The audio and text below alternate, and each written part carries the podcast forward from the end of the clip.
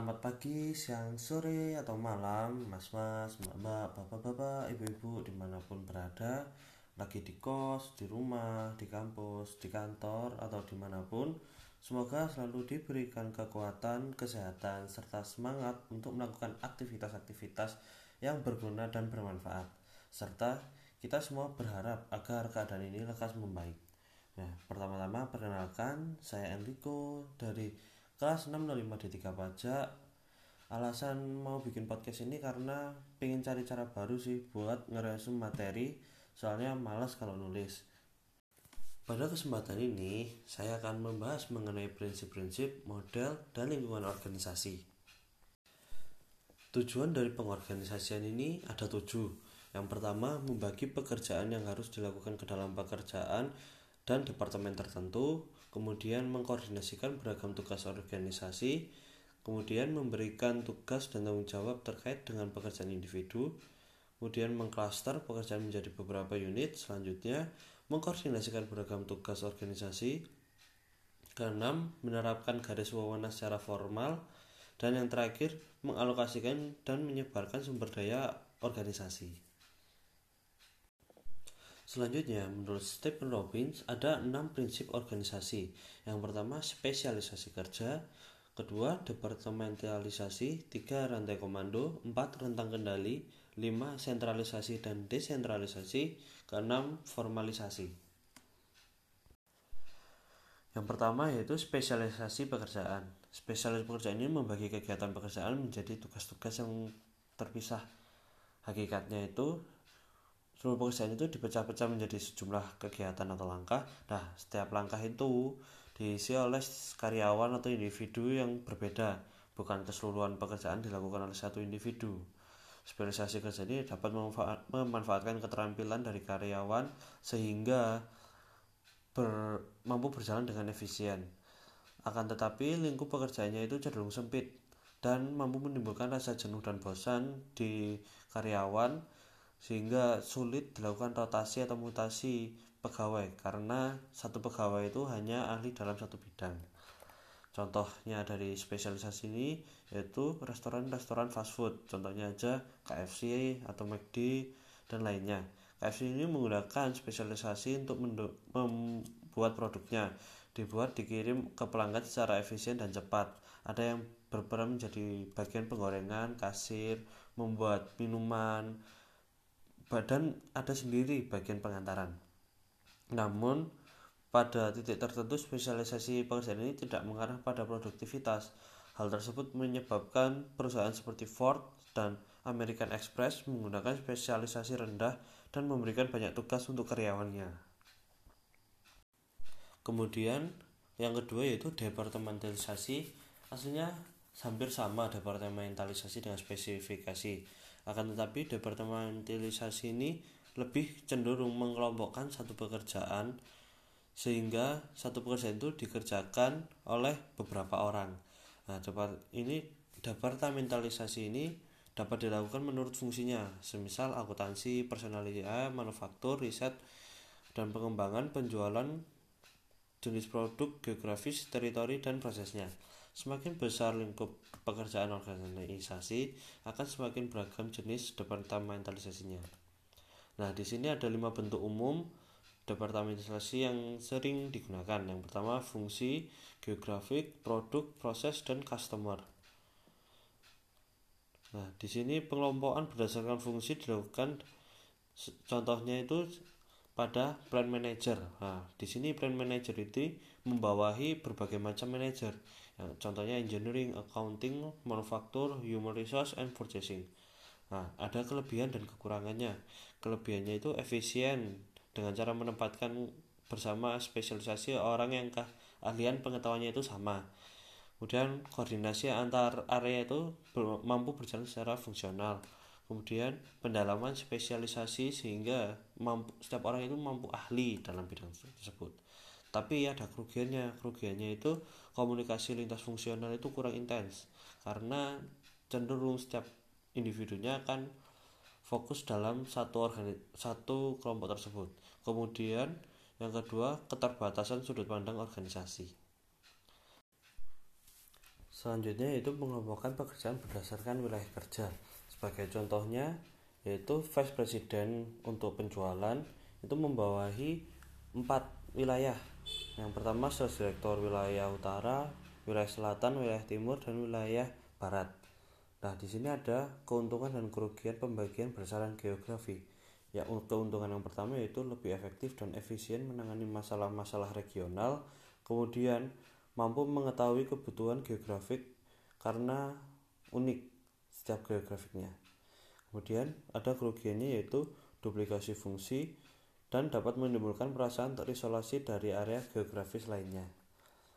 Kemudian yang ketiga yaitu pengelompokan oleh lini produk.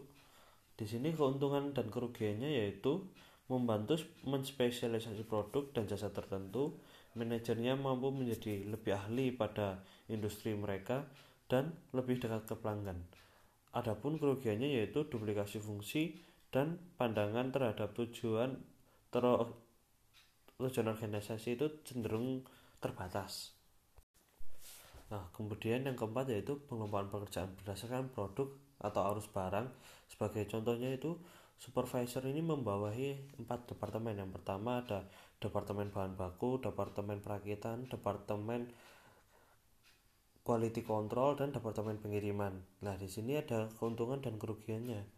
Keuntungannya yaitu arus aktivitas lebih efisien, namun kerugiannya itu hanya dapat digunakan pada tipe produk tertentu. Yang terakhir yaitu pengembangan pekerjaan berdasarkan jenis pelanggan dan kebutuhan.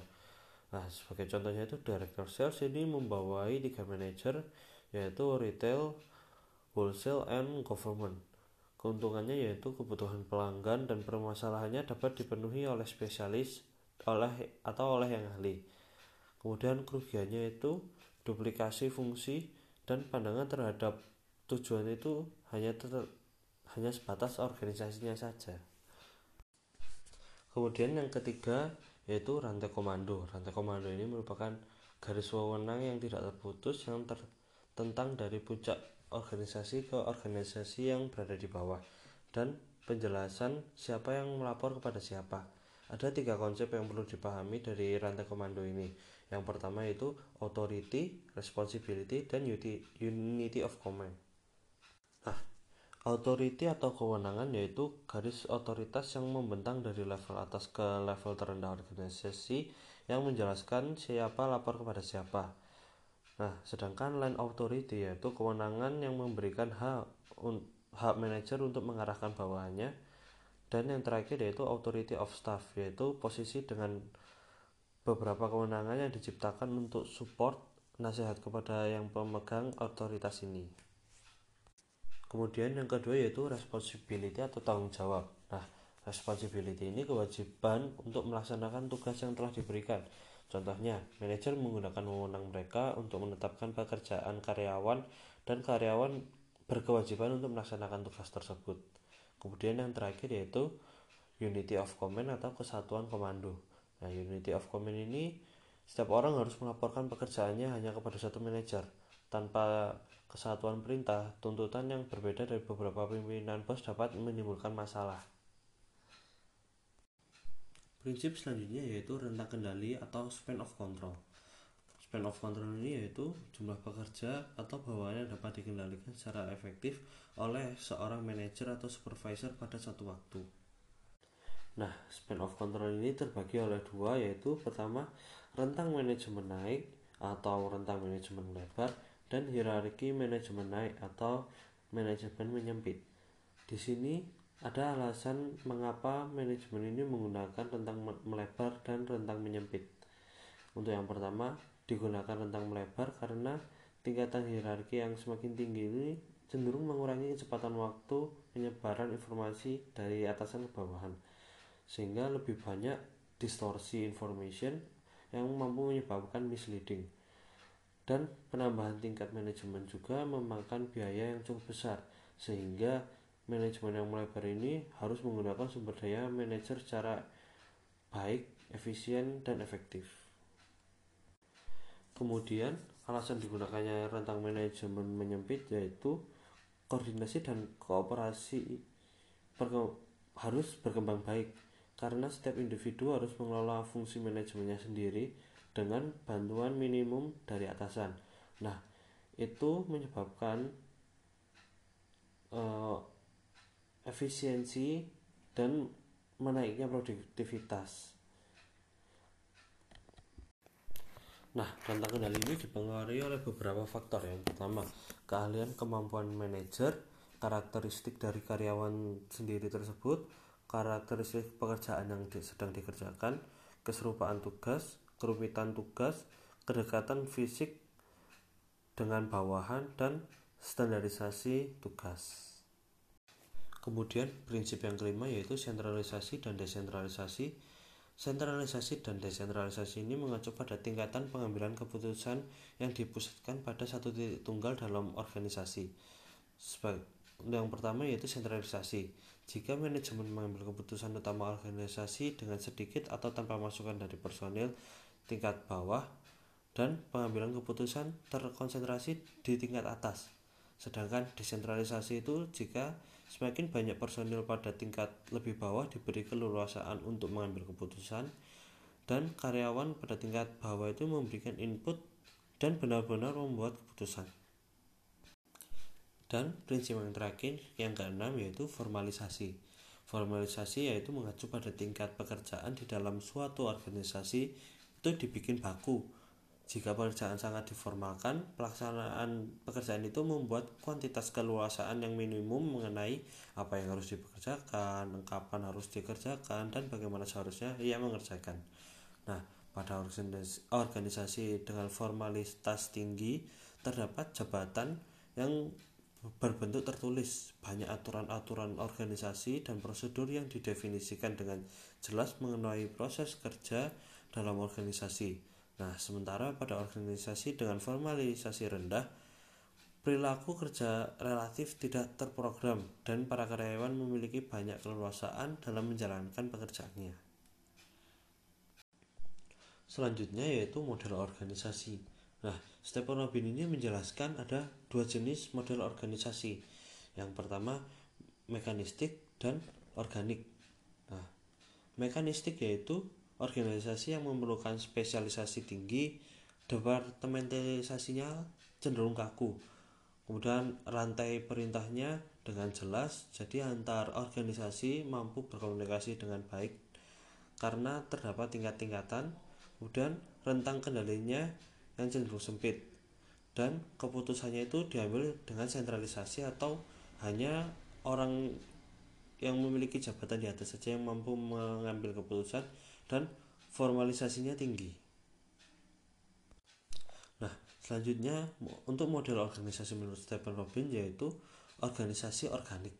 Nah, tim organisasi organik ini memiliki beberapa ciri yaitu tim lintas fung fungsional, tim lintas hierarki, arus informasi yang cenderung bebas, jadi semua orang mampu menyampaikan pendapatnya, kemudian rentang kendali yang luas, Kemudian untuk pengambilan keputusan desentralisasi karena pada tingkatan bawah ini mampu mengambil keputusan sendiri. Kemudian formalisasi dari organisasi tersebut cenderung rendah. Nah, desain ini sangat adaptif dan fleksibel. Dan bahasan yang terakhir yaitu lingkungan organisasi. Nah, lingkungan organisasi ini ada dua macam yaitu internal dan eksternal. Untuk internal yaitu ada karyawan, manajemen, pemegang saham, dan dewan direksi, dan yang terakhir pemodal dan peralatan fisik.